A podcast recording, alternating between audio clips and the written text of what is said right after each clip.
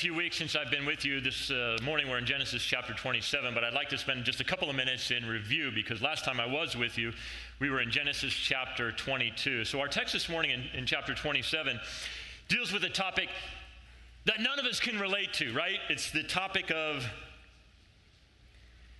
anger.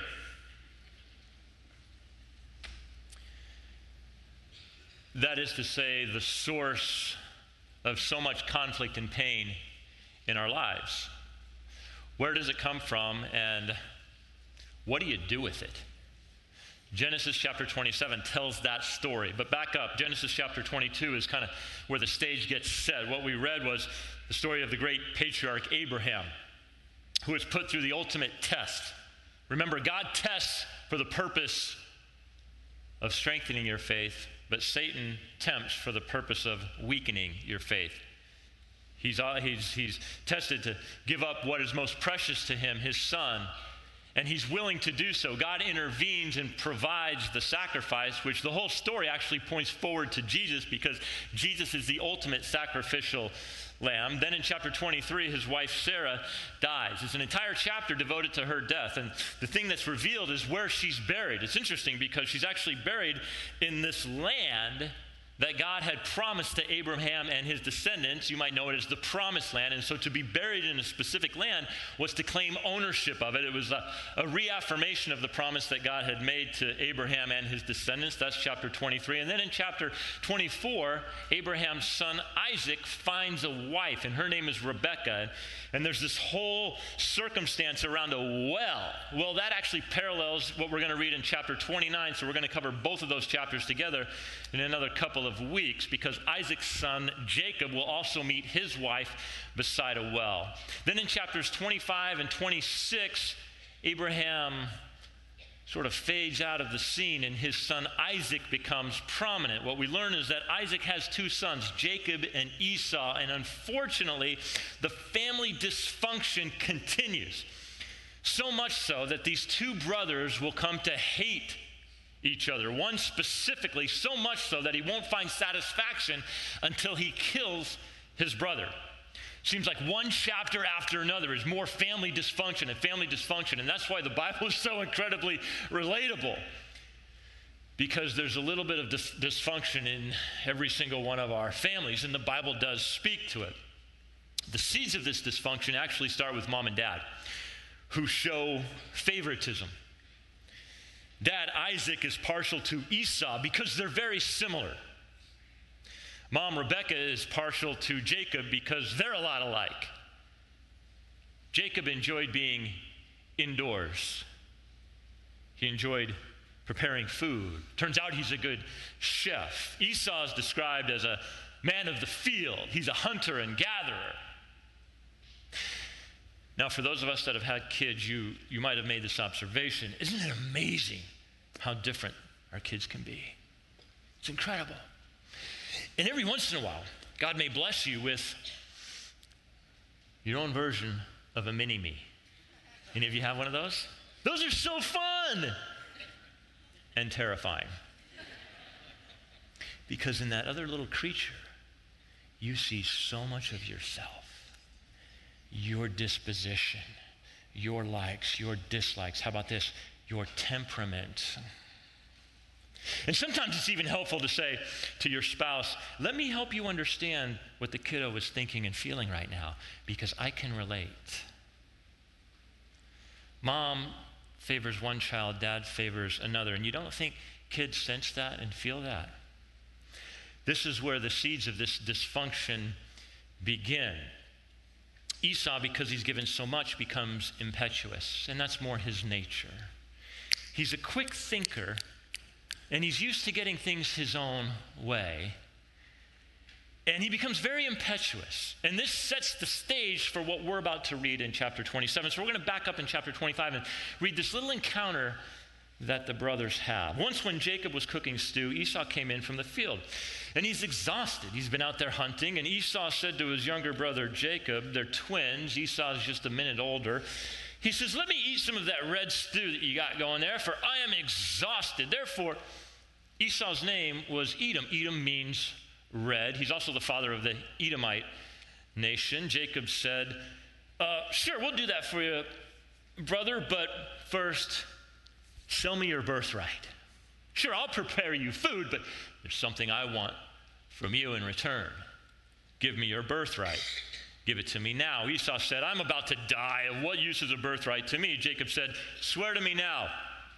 So he swore to him, and he sold his birthright to Jacob. Then Jacob gave Esau bread and lentil stew, and he ate and he drank, and he rose and he went his way. Thus Esau despised his birthright. That is to say, he considered his birthright of no value. So, what does that mean? What, what's the big deal with a birthright? Well, a birthright was a big deal. It was something that was given to the firstborn. To be the firstborn was a position of privilege and honor. It meant that you got the lion's share of the inheritance when dad was gone. It also meant that you were to take the high honor of being responsible for the family. That's the birthright.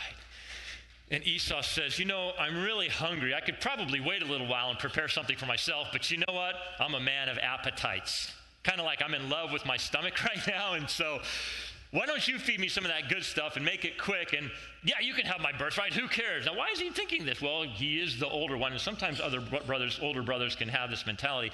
My mom had four kids, and less than 16 years later, uh, my mom had four kids in less than six years, and then about 15 years later, I was born. I'm an accident, but I'm here. older brothers, right? Sometimes they can adopt that mentality. I'm the older brother, I can kind of do what I want around here. I'll just get it back when I want it. Who knows what he's thinking, but he regarded essentially the family name as being worthless. So, this brings us to the tension in chapter 27. Many years have passed. The boys are now 70 years old. Dad is about to die. And his final act, his act of legacy, will be to bless Esau as the oldest and give him officially firstborn rights and privileges. Chapter 27, verse 1 When Isaac was old and his eyes were dim so that he could not see, so he's blind, he called Esau, his older son, and said to him, My son, Esau says, Yeah, Dad, I'm here. He says, Behold, I'm old. Senses are failing. I don't know the day of my death. Feels like it's soon. Take your weapons, your quiver, your bow, go out in the field, do what you do best, son.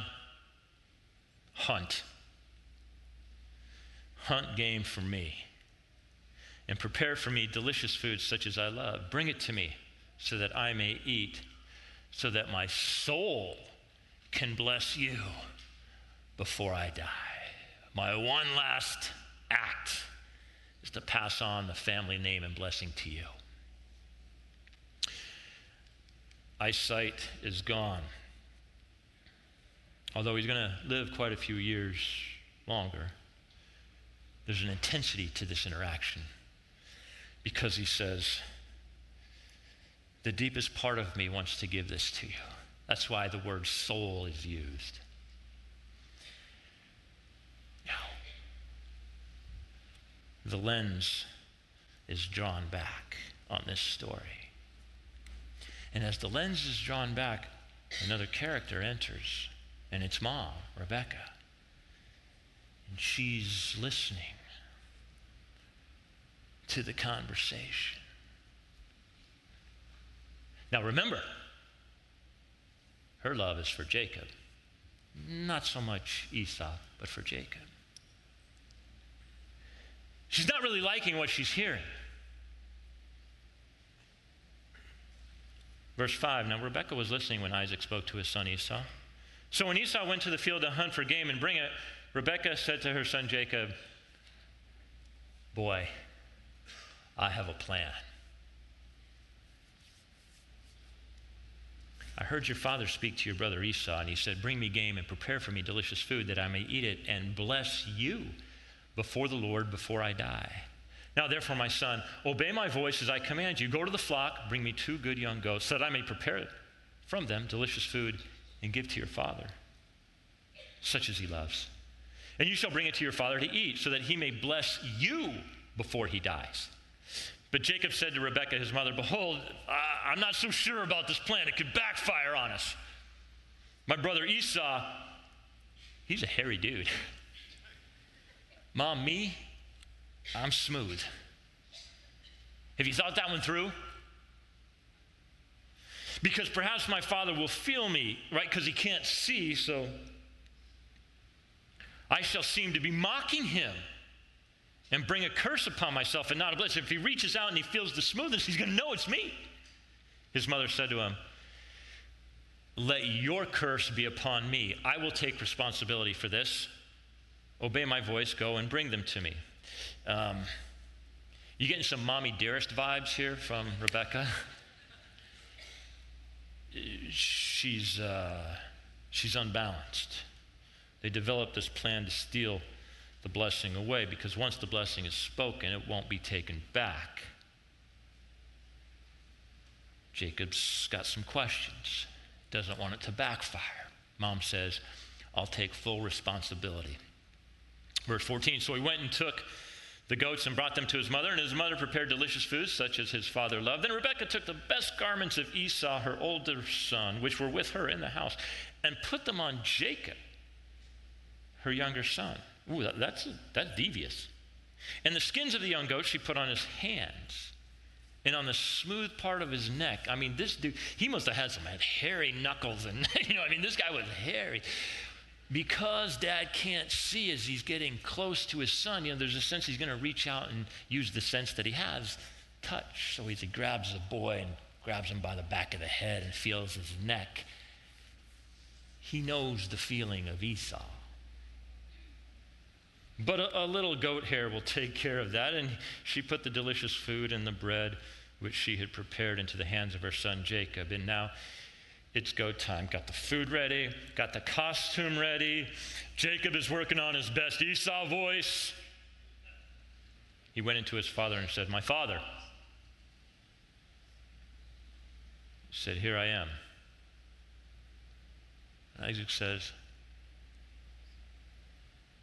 Something might be a little off. Who are you, son? Maybe it's the voice, maybe it's the smell. Something's a little bit off. And Jacob said to his father, I'm Esau, your firstborn son. I have done as you told me. Now sit up and eat of my game, that your soul may bless me. But Isaac said to his son, Question, how is it that you did this so fast? I mean, it usually takes a while to go out there and, and hunt, but man, you, you, you got the job done fast. How, how did that, that happen? He answered, Because the Lord your God granted me success. That's dirty right there. You know why? Because that's what you call spiritual manipulation. Notice he doesn't say, my God or our God, he says your God. There's a detachment that Jacob has as of now. Eventually, they will share the same God in that relationship. Jacob is very immature. He will eventually grow. But he says it's your God. Uh, have you ever been spiritually manipulated before? So you have to be very careful of what goes forth from any church stage or pulpit. Because what can happen is this spot right here can actually become a platform for the narcissist. And what happens is language can be used to manipulate others. I'll give you a, common phrase that's often used to do that. God is telling me to tell you. You ever had that happen? God is telling me to tell you this. Now, in certain contexts, that might be understandable, as long as we're sticking to the words that God has given us. But what you have to understand is whenever God speaks that word is equally authoritative, so we better be breaking out the red pen and writing it down. And oftentimes, what happens is people will use that as a way to control and manipulate others. It's a sense that I have a spirituality that you don't, so you need to listen to me. And who are you to disobey what God says? Because it goes from God to me to everybody else. It's spiritual manipulation. And Jacob is living up to his reputation. The name Jacob literally means one who grabs the heel. You know why? because when he and his brother were in the womb as twins, Esau arrives first. Jacob arrives a minute later, and with his hand on the heel of his older brother. Not you, me. Me first. Not you, me. That's why Jacob also means supplanter or deceiver. The man is living up to his very name. For several decades, he's keeping up his reputation. And it works. Dad is tricked. So, why did mom do this? Well, earlier, God said the younger will not serve the older. Traditionally, that's the role that takes place. The older becomes the man who rules the family's affairs. But God said, not in this family. It's going to be the older who actually serves the younger. You constantly see God flipping things upside down and reversing what man has put in place. And so I think once again we see in yet another text a man or a woman receiving the words of God and then essentially saying, Hey, God, let me help you accomplish your plan.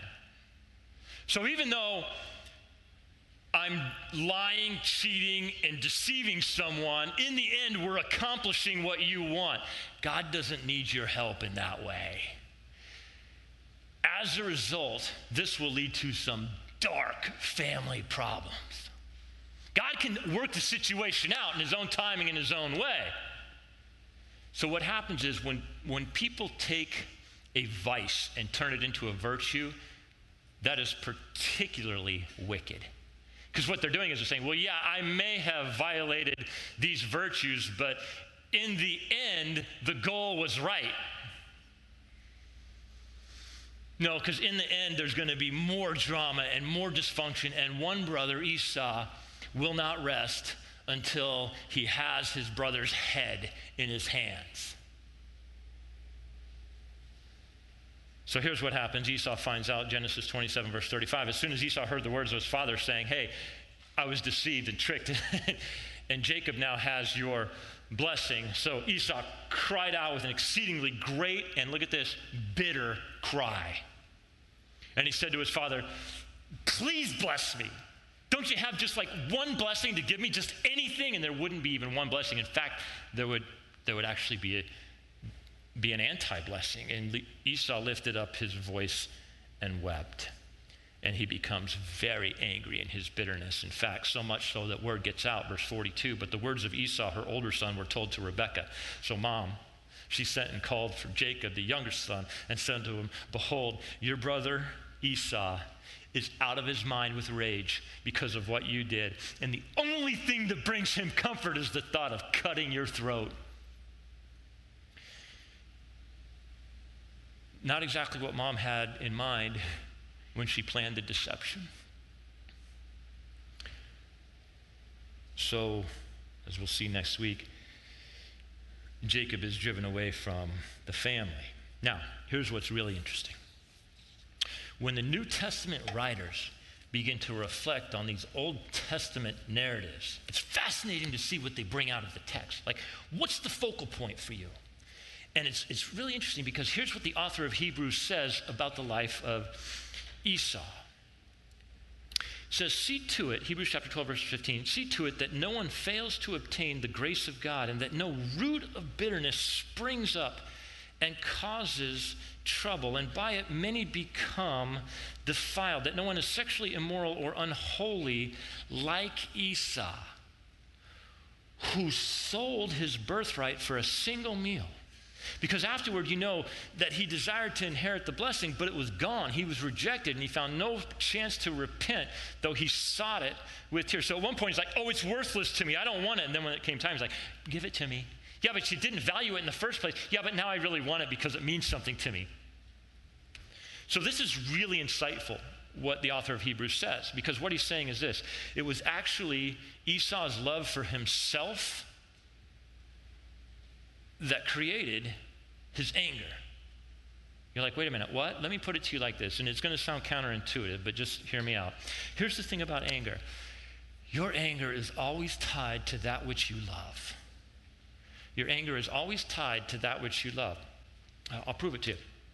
So, you might uh, read perhaps on your social media feed that uh, someone suffers some, some terrible injustice. And you think to yourself, that's wrong.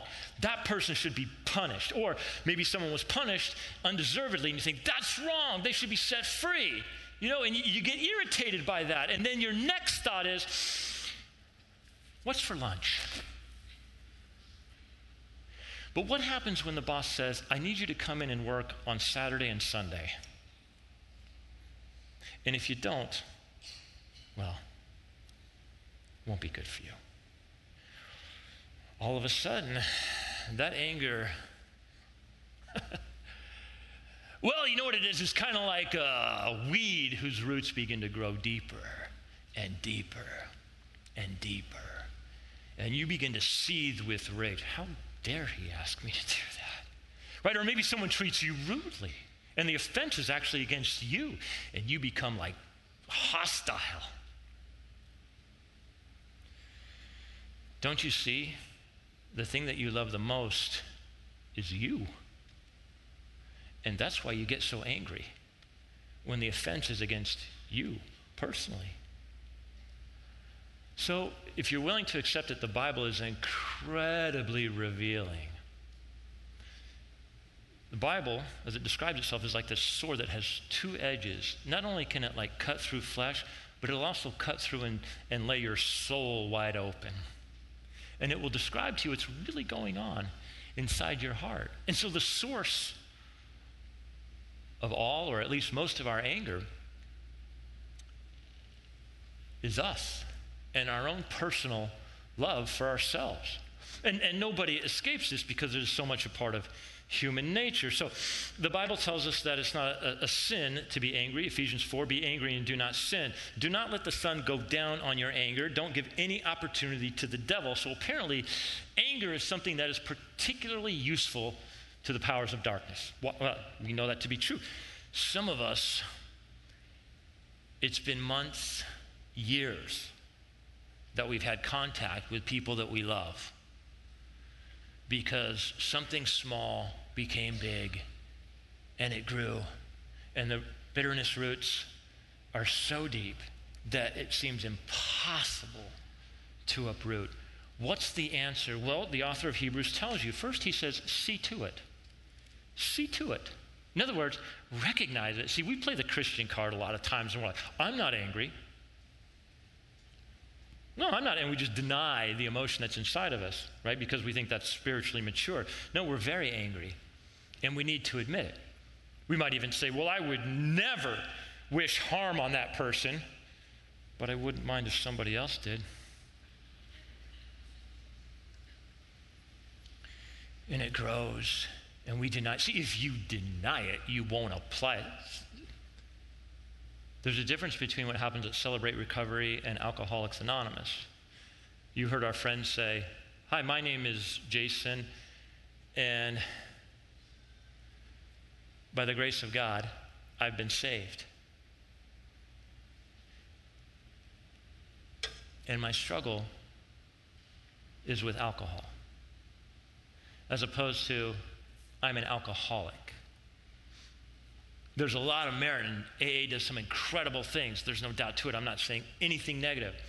But at its core, there is an identity issue for people. And so to be identified first and foremost with God, that's actually part of the healing process with your anger because the other thing that we're told is that Esau was unholy.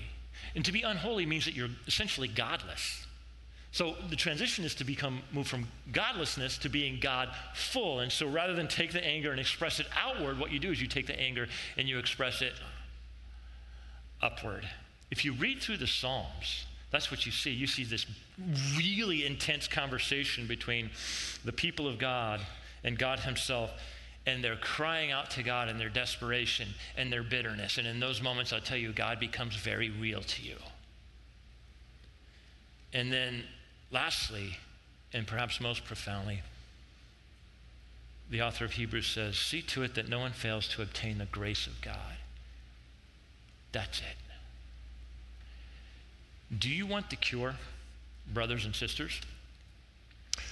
for the anger that resides in your heart, it's right there. It's the grace of God in your life. Grace is unmerited favor. Do you know the Bible describes hell as eternal? You and I have offended God eternally. Any offense that you make against me is temporal. This is why, you've heard me say before, Jesus, the, the two subjects he talked most about money, because where your treasure is, your heart is. If I really want to know what's important to you, I'll follow the money. Secondly, he talked a lot about hell, way more than most preachers. And here's why you can't understand the greatness of your salvation until you fully understand exactly what you've been saved from. You have been freed from an eternal debt, an eternal grievance that God had against you, because ultimately, all of those laws that you broke are God's laws. That's why the world is so jacked up. If everybody would just apply what God wanted, the world would be different immediately. So, any offense that I suffer, I will admit the emotion, I will take it upward. But as I take it upward, what is the focus? The focus is actually the grace of God toward me in my life. And to the degree that you forgive others, it is to that degree I believe that you actually understand the forgiveness of God toward you. And once again, we see the gospel of Jesus being yet another salve that comes into your life. And it begins to do its spade work, right? It just sticks that shovel deep down into your soul and is digging it out. And that root of bitterness is replaced with a soft heart that is actually grateful for all that God has done. That's why some of you need to attend Celebrate Recovery because anger is addictive. Celebrate recovery is for those that have hurts, habits, and hang ups. Yeah, we should probably pray. Father, it's one of those sobering texts that speaks to the heart of mankind. There isn't a person in this room that hasn't been wounded, some so deeply, and yet, Lord, Jesus knows exactly what that's like. He suffered deep wounds, even at the hands of those that he considered his closest friends. Father, I ask that the good words of your book would penetrate our hearts and our minds, and that today might begin a healing process for us as we admit the emotion take it before your throne and consider your grace in our lives, Lord.